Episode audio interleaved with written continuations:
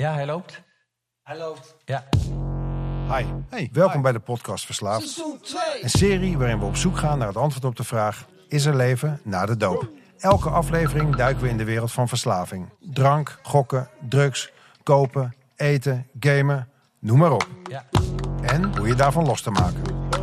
Het stoppen is één ding, leven met jezelf zonder middel is iets heel anders. In interviews met ex-verslaafden horen we hoe zij dit deden. Ja. Wij zijn verslaafd en als je dat hardop durft te zeggen, heb je je eerste stap al gezet. Ja. Wij zijn Alain en Sander. Ja. Goed dat je er bent. Ja. Ja, hij loopt. Yes, hij Yes. loopt. Ja, Jan, hij loopt. Hij loopt, Jan. Ja, mijn microfoon blijft de hele tijd naar beneden hangen. Eh, maakt niet uit. Welkom mensen, Oh, aflevering 41. 41.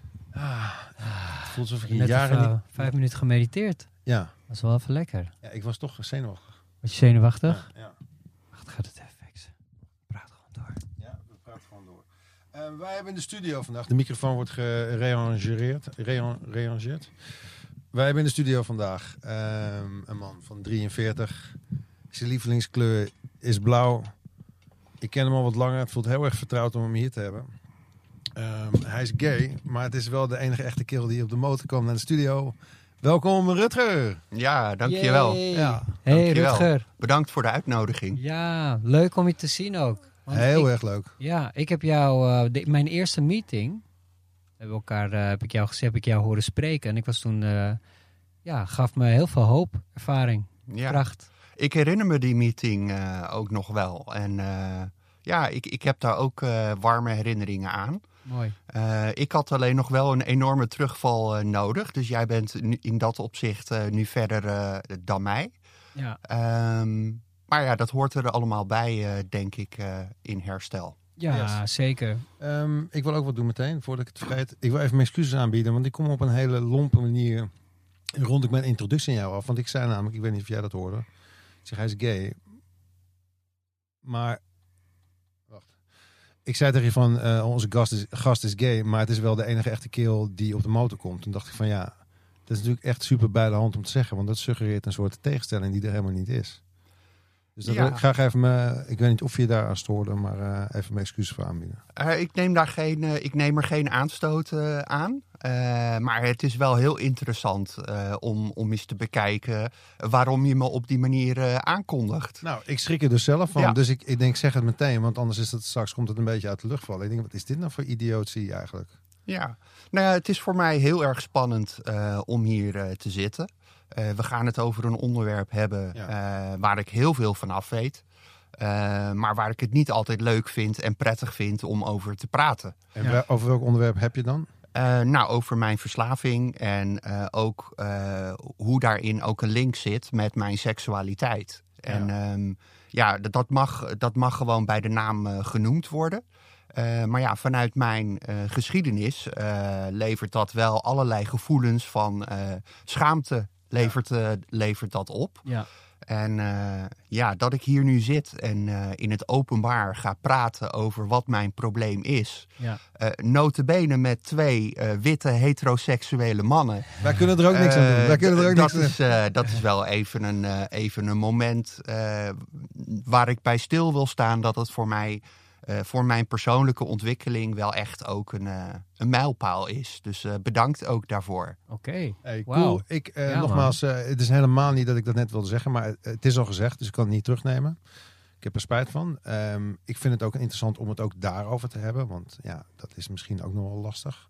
Eh, wat ik wel heel belangrijk vind, is dat je je helemaal veilig voelt. En weet dat wij af en toe, of ik in ieder geval wel fouten maken. Maar dat die niet uit een slecht hart komen. Ehm, dus laten we op onderzoek uitgaan. Het is wel zo dat we vaak beginnen met ehm, de voicemail. Soms spreken de mensen iets in naar aanleiding van de show of iets anders. En dan kunnen we er met z'n drieën even op reageren. En dan gaan we helemaal induiken op het fenomeen Rutger. Oké. En met de loodgieterfirma van Gelder, je wel op over de Kwartelweide 45. Daar is dan een douchemekraan. Die kan ons bellen om een afspraak te maken op 030 280 80 60. Eh, we zijn iedere dag bereikbaar vanaf 8 tot half 5. Tot ziens daar. Nou, Rutger, wat denk je ervan? De kwartelwaarde 43? Nee, 24? Heel random. Ja, nou ja, een goede loodgieter eh, is nooit weg, toch? Om eh, die als contact te hebben. Zeker. Dus hierbij hebben jullie zijn nummer en zijn openingstijden. ja. Wil ik het graag bij laten. Denk, wil jij nog wat over zeggen? De vraag is nu of het een echte loodgieter is of dat het gewoon een prank was. Een prank Nee, eh, hotline. Maar ik denk dat het een echte loodgieter was. eh, denk je niet? Ik denk dat het... Hij klonk echt als een loodgieter. Ja. Nou ja, ik, eh, mijn vaatwasser is toevallig stuk, dus eh, dat heeft wat lekkage veroorzaakt. Dus eh, ik heb even een notitie gemaakt eh, van zijn nummer. En eh, wie weet bel ik de beste man nog een keer. Misschien wordt hij helemaal gek gebeld. Laten we dat nummer erin zetten of niet? is best leuk, toch? Of niet? Kunnen we doen. Ja, oké. nou, eh, hierbij.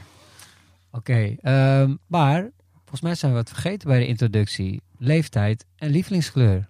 Heb ik toch gezegd, net? Ja? Ja, ja, ja, Oh, hebben we zie- gehad. Nou, ja, daar ben ik helemaal... Nou, Maakt niet lievelingskleur is dus blauw, hè? klopt. Ja. Smurfenblauw, babyblauw of een andere blauw? Eh, donkerblauw. donkerblauw. Ja. Cool.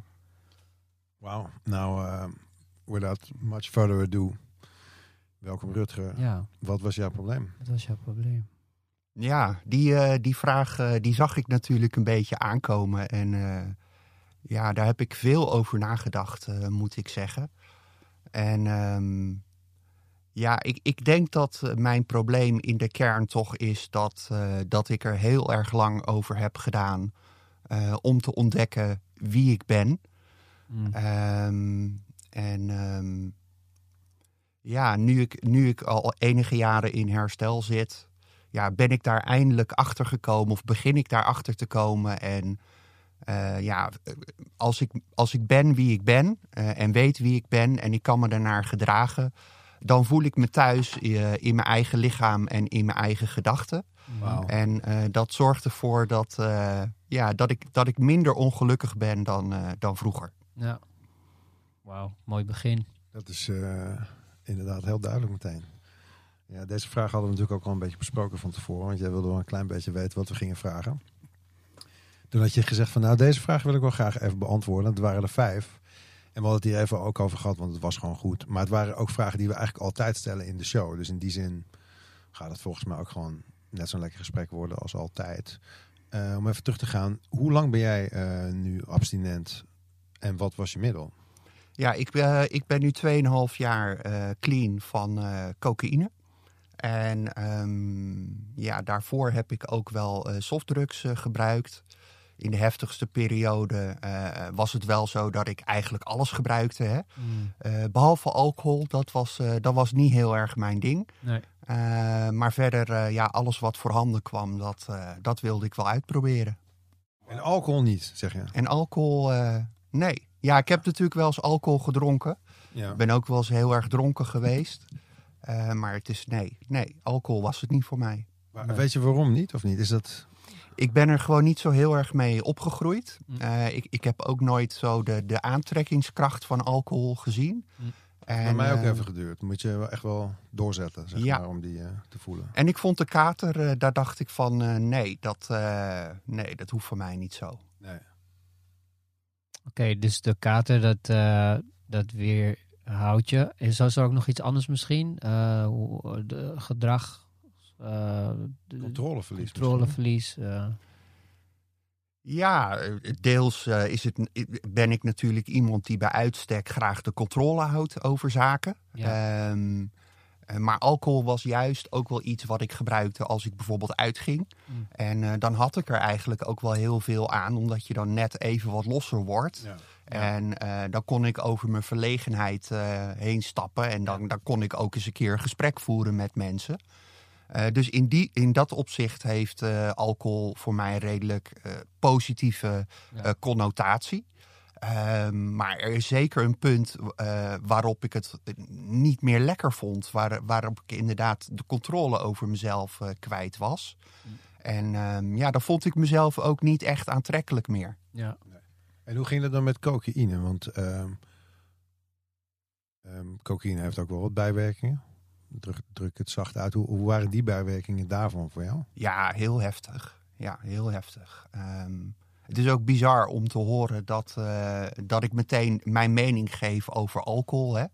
Eh, terwijl je helemaal terecht aangeeft dat eh, cocaïne ook zo de nodige bijwerkingen heeft. En eh, als iets mij gesloopt heeft, dan was het toch wel de cocaïne. Ja. De, het zei ze? Kook de witte sloper of zo noemen ze hem ook in de jaren tachtig. Ja. inderdaad. Ja, ik- wat gebeurde er met je? Als je en gebruikte je dat ook in het uitgaan? Of hoe kwam je ermee in aanraking? En hoe zag dat het begin eruit? Ja, dit, ehm, hoe zag dat eruit? Nou, cocaïne eh, bracht mij in een, in een totaal apathische staat. En eh, het was voor mij absoluut geen eh, sociaal gebruik. Nee. Wat er bij mij gebeurde was dat, dat ik me opsloot in een kamer achter een computer. Ja. En ehm, ja, daar, daar snoof ik me helemaal gek. En dat kon dagenlang doorgaan. Zonder te eten, zonder te drinken, eh, zonder jezelf te verzorgen. Ehm, en, en daarbij ook wel op zoek naar eh, heel veel eh, seksafspraken. En ehm, ja, zoals het. wa- wacht even. Je, dus je zat achter de computer. Je ging op zoek naar afspraken. En die mensen kwamen in die periode. Die binge van jou van een paar dagen achter de computer. Die kwamen die binnen en die gingen weer weg. En dan ging je weer verder. Zeg en dan maar. ging ik door naar de volgende. Ja. ja. ja. En hoe lang kon zo'n kon zo, kon zoiets duren dan? Nou, ik, ik, ik, Ik was helemaal kapot als ik één avond doorgehaald had. Ja, ik was even kapot. Eh, maar één is te veel en, eh, en duizend Ja. nooit genoeg. Ja. En eh, ja, de rem, eh, die ontbrak bij mij volledig. Eh, er was voor mij eigenlijk maar één signaal om te stoppen. Eh, en dat was als het geld op was. Mm, herkenbaar. En jij hebt de pech dat je volgens mij best wel succesvol en je bent jurist. Ja. Dus dat duurde langer dan iemand die bij de mediamarkt achter de kassa zit. Ja, zeker. Ja. Eh, eh, Oké, want ehm, ik probeer even een beetje een beeld te krijgen natuurlijk van hoe het begonnen is. Het zal vast niet zo zijn geweest dat je de eerste keer cocaïne haalde en dat je toen drie dagen achter de computer afspraken gehad hebt met vijf mannen. Dat zal ook een soort voorstadium geweest zijn. Wa- Ze zeggen wel eens van eh, de eerste en de laatste keer gebruik. Wat was de eerste keer dat jij iets gebruikte? Weet je dat nog? Ja, de eerste keer dat ik iets gebruikte, dat was eh, softdrugs. En eh, ik had in, in Amsterdam mijn eerste zelfstandige woning gekregen. En, oud was je? ehm, Nou, dat ik, dat ik gebruikte voor het eerst was ik denk ik een jaar of vijf, 26 oud. Dus relatief oud om te beginnen met, eh, met gebruiken. Ja. Eh, maar ik was eh, in de jaren daarvoor echt anti-gebruik. Hè? Dus ik, eh, ik, ik, wilde, ik wilde helemaal niet gebruiken. En om even een plaatje te schetsen, mijn, mijn woning waar ik toen woonde, die zat boven een koffieshop. Dus het is, eh, je zou denken dat, eh, dat ik al lang, eh, al lang een keer de, de sprong zou wagen om een keer te gebruiken. Maar nee, er was toch iets in mij wat zei, dat moet je niet doen, Rutger. En wat was de reden? Had je, hoe keek je op blowers? Keek je neer op blowers? Ik keek vroeger altijd, voordat ik zelf begon te blowen, dacht ik altijd van een stakkers, joh. Wat, Ja, nou ja, ik, ik, eh, ik, ik, kijk, vanuit mijn jeugd heb ik niet echt eh, meegekregen eh, hoe het is om jezelf te benevelen. Dus het, het was voor mij in dat opzicht een beetje wereldvreemd. In de baan die ik destijds had, eh, was het eh, ook absoluut niet geaccepteerd om, eh, om te gebruiken. op welke Ja. baan was dat? Eh, ik, ja, dat, dat, dat laat ik liever in het midden. Ehm, Oké. maar ja, het, het was in ieder geval een hele slechte combinatie met, eh, met gebruiken. Ja. En ehm, Door sociale controle? Of, zeker, ja. of Ja. was het ook dat, je, dat het moeilijk is, dat je bang was dat je niet goed meer kunt?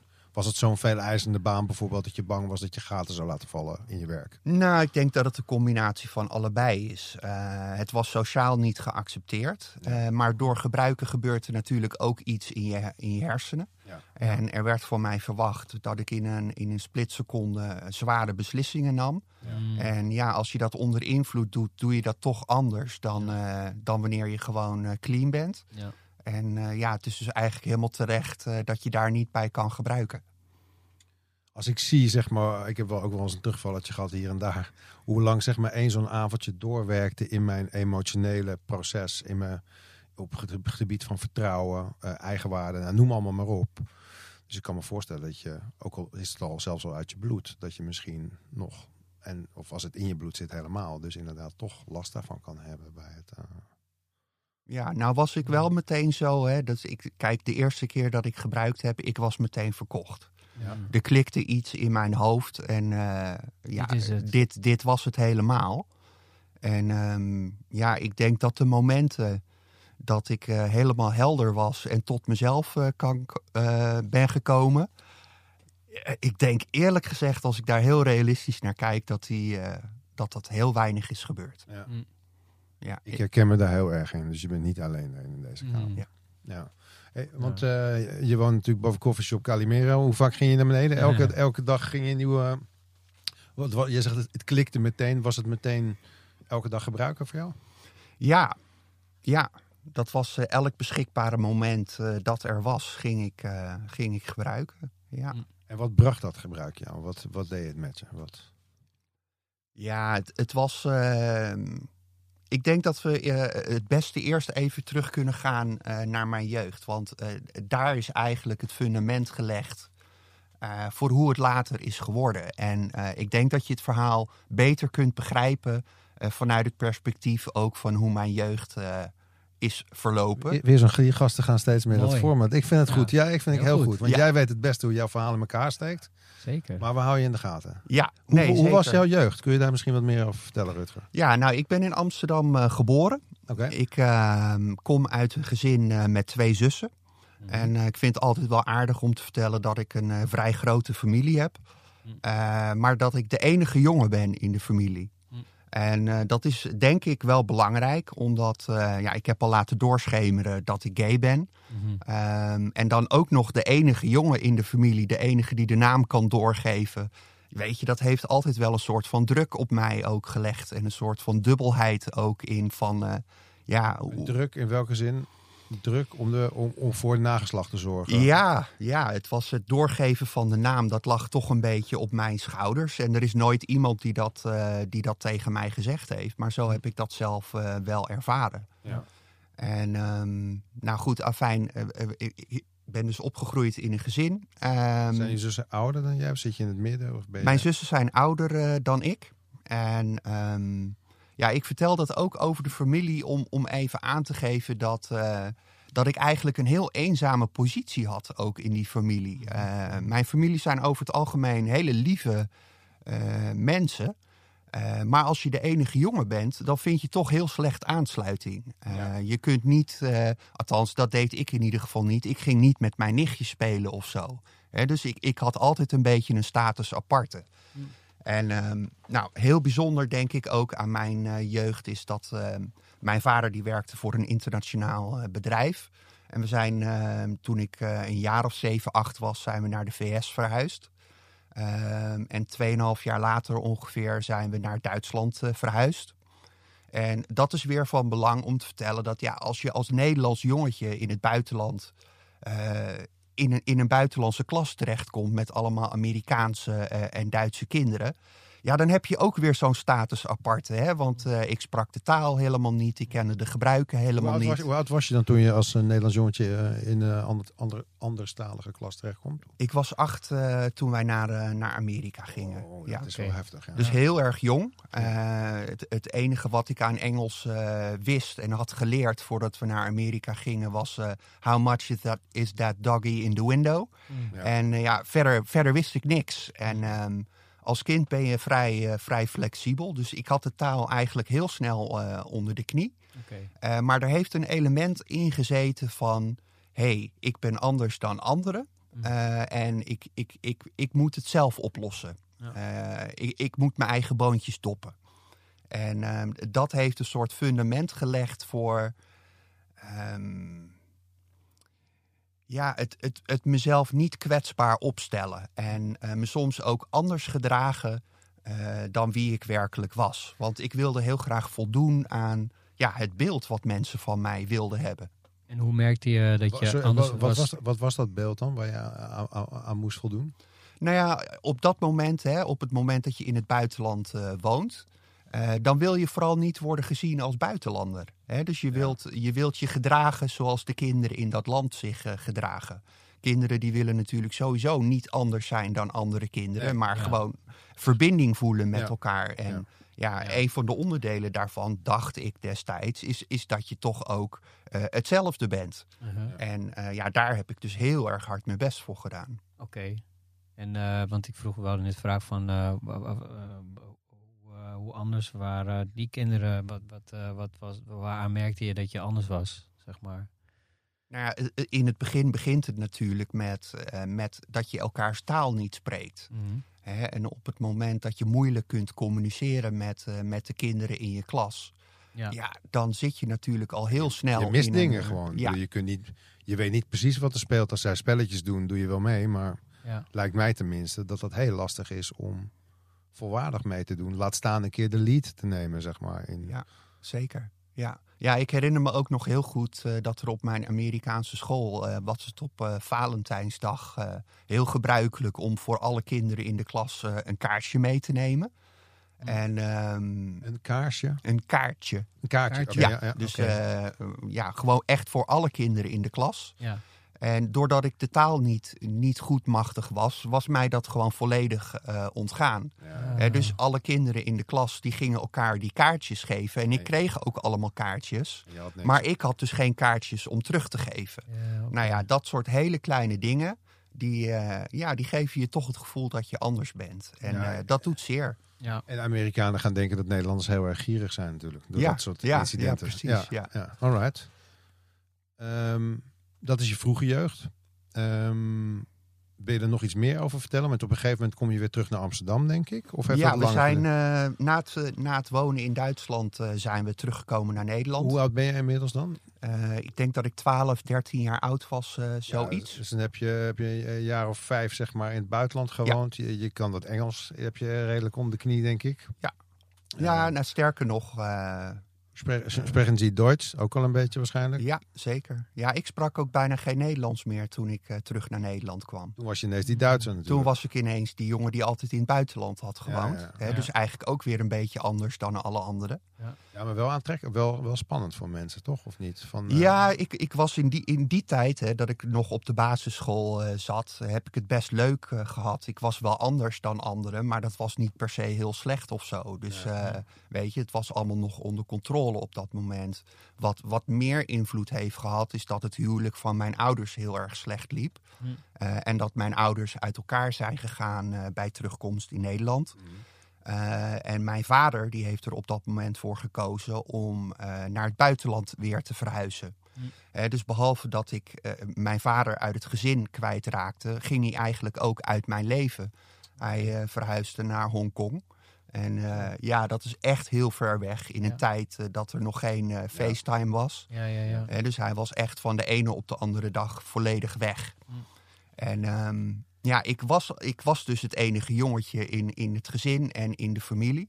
En als je dan ook nog je belangrijkste rolmodel verliest, ja, dan, eh, dan kom je wel in een hele onzekere toestand eh, terecht. En eh, Trok je dan altijd aan het kortste eind thuis, omdat je de enige jongen was? Zodat je, dat, mocht dat er niet zijn of zo? Mocht je ruw zijn thuis? Of hoe, hoe ziet dat nou, eruit? kijk, ik denk dat mijn ouders, zowel mijn moeder als, als mijn vader, echt wel hun best hebben gedaan om, om voor mij te zorgen. En ik heb altijd een, een dak boven mijn hoofd gehad en ik heb altijd eten gehad. En kijk, waar de problemen denk ik zijn ontstaan, is dat ik had heel veel moeite met die scheiding. En ik had heel veel moeite met de veranderingen die het teweegbracht. En ik was niet bij machten om dat zelf eh, onder woorden te brengen. Nee, het is heel traumatisch voor een kind als ouders gaan scheiden. Want dat zijn ook de mensen waar je helemaal afhankelijk van bent. Dus op het moment dat er stront aan de knikker is, je weet niet wat er gaat gebeuren. Ja. En je beweegt maar mee en je doet het maar. Ja, en mijn, eh, mijn pittig. oplossing was toch eh, me, me terugtrekken in mijn eigen wereldje. En ja, Waar dat, bestond die uit? ja, dat was een soort fantasiewereld. Wat, de- wat deed je dan? Was je bezig met eh, werelden van Lego te bouwen? Of- Ja, ja, ik was gek op Lego, eh, maar ik, ik was ook gek op lezen. Eh, dus eh, s s'morgens las ik, eh, las ik de krant. Dat was dan iets minder eh, romantisch. Maar eh, Hmm. ja, gedurende de dag eh, las ik allerlei boeken. En dan voornamelijk eh, avonturenboeken.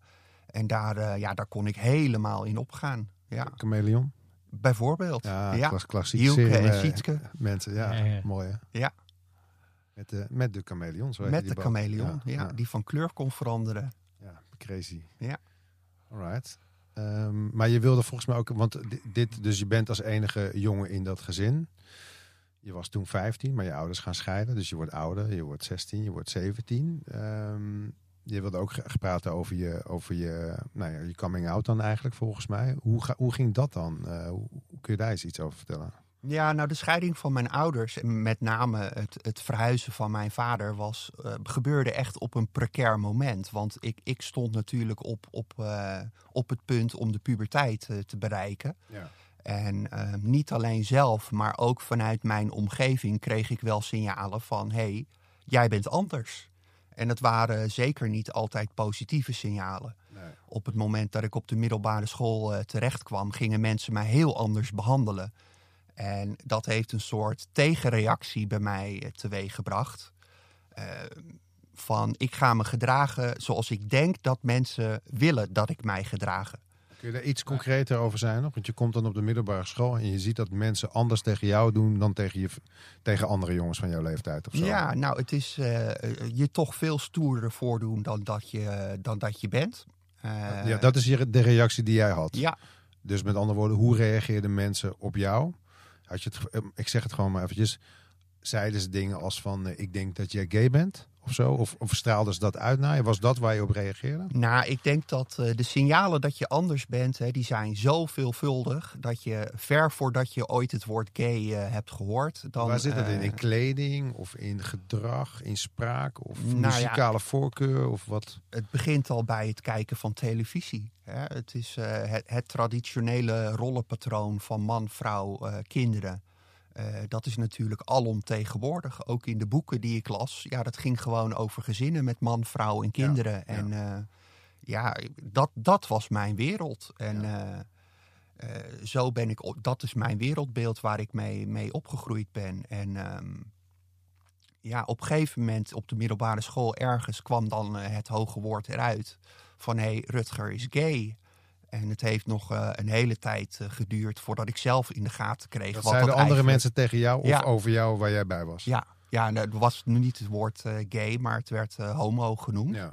En ehm, Maar dat- dat- Maar het klinkt alsof het misschien niet in een hele prettige setting was ook. Dus dat, nee, ik, ik ben een paar jaar echt flink gepest eh, op school. ja. En ehm, Maar werd dat al gezegd voordat je het überhaupt zelf eh, wist? Zeker. Ja, ik had, ik had nog geen flauw eh, idee. Ja. Hè, dus ik kreeg een soort label opgeplakt. Ja. eh, waarvan ik uit de reacties van mensen wist van... hé, hey, dat, dat is niet, eh, niet oké, dat moet je niet zijn. Dan ben je de lul als je dat toegeeft. dan ben je de Sjaak. ja. Ja. En ehm, ja, om, om te voorkomen dat, eh, dat ik toch de pisang zou worden... eh, ging ik een beeld eh, opzetten van mezelf en allerlei gedrag aanleren... om maar te zorgen dat mensen niet zouden zien eh, eh, hoe anders ik was. Ja. En waar, wat, gebeurde? Wat ging je doen? ja, me stoerder voordoen dan dat ik was, eh, bijvoorbeeld. Hè? Eh, ik ging ook andere mensen pesten eh, om Ja. te zorgen dat ik maar niet zelf het slachtoffer eh, was. Ja. En eh, het, ja, eigenlijk is daar een soort begin gekomen van eh, ja, externe oplossingen zoeken voor, voor pijn die je, die, je, die je als kind gewoon intern hebt. De pijn van de zelfontkenning eigenlijk. Maar dat was ook uit- net ook eigenlijk een beetje mijn vraag in het begin van eh, toen je in het buitenland opgroeide. Dat gevoel van dat je eh, wordt behandeld als anders. Had, was dat daar toen ook al zo?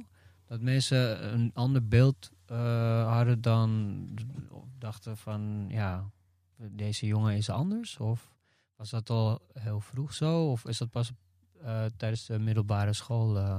Nou, kijk, wat ik net heb uitgelegd is dat, kijk, anders zijn is niet altijd iets negatiefs geweest Nee. eh, bij mij. Dus in de tijd dat ik in het buitenland woonde, was het ergens ook wel sp- speciaal om uit een ander land Ja. te komen. Dus ik kon daar gewoon mee omgaan. Ja. Maar in de puberteit is dat wel echt veranderd. En ehm, is anders zijn heeft wel echt ook de connotatie gekregen van eh, Slecht, slecht. ja. dat Ja, moet ja, je ja. niet willen zijn. Ja, ja, ja, ja. En, Ja, ehm, dat vind ik ook wel heftig dat je dat zegt. Je wist niet wat het was, waar, waar ze je van beschuldigden of wat ze menen te herkennen. Maar je wist wel dat je, niet- als je een leven wilde hebben op die school, dat je het niet moest zijn. Want Ja. dan, was je, dan ging je eraan. Ja, ja, dus het is eh, een vrij hulpeloze positie. Mm. Eh, waarbij je denkt in vredesnaam, eh, wat moet ik doen en wat ben ik? En Ja, eh, nou, hoe kom ik erachter? Ja. Want veel van de, onze gasten, zeg maar, die zitten rond hun veertiende. Ik zelf ook, als, eh, als zelfontkenning leidt tot uh, toevallig in aanraking komen met een middel. Bij jou duurt dat nog tien jaar of, of acht jaar of zo, zeg maar, waar we nu zitten in, in jouw verhaal. Wat, eh, wat deed jij om eh, te ontsnappen? Je zei net al, je trok je terug in je wereld van lezen en, en eh, je fantasiewereld of zo. Schreef, zijn er nog meer dingen die je deed? Of, Ja, mijn eerste middel eh, heeft zich in die periode aangediend. Ehm, ik heb eigenlijk mijn jouw seksualiteit... eerste middel? Ja, daar ga, ik, Oh, ga, sorry. ik ga Oh, zo sorry, ja. vertellen wat het Ik dacht is. dat ik wat gemist had. Ja. Oké, ja. Nee, mijn. ehm, ehm, kijk, ik heb ontdekt eh, wat ik was en wat ik leuk vond. Toen ik op een dag eh, de Telegraaf aan het lezen was. eh, en daar eh, advertenties in zag staan voor eh babbelboxen. En een deel van die advertenties ging over mannen die mannen zochten. Ja, babbelboxen. Als je onder de 40 bent, dan denk je waarschijnlijk, waar gaat het over? Babbelboxen is eigenlijk de voorloper van eh, Tinder, Grindr, eh noem maar op allemaal. Waarbij je voicemailberichten achterliet en daar konden mensen op reageren. Ik kan je persoonlijk vertellen, het was een hele leuke tijd. Ehm, Ja. maar het fenomeen was natuurlijk net zo leeg als de huidige versies. Ehm, in deel 2 vertelt Rutger verder over ehm, ja, de gay scene... waarin nog, een, nou, nog steeds een plek is waar mensen niet, niet echt zichzelf zijn. En de spirituele leegte van het online daten. Luister verder. En bedankt voor het luisteren. Dit was de podcast Verslaafd. Idee, productie en uitvoering Alain, Sander en Bas. Elke donderdag een nieuw gesprek. Tot de volgende keer. Tot de volgende keer.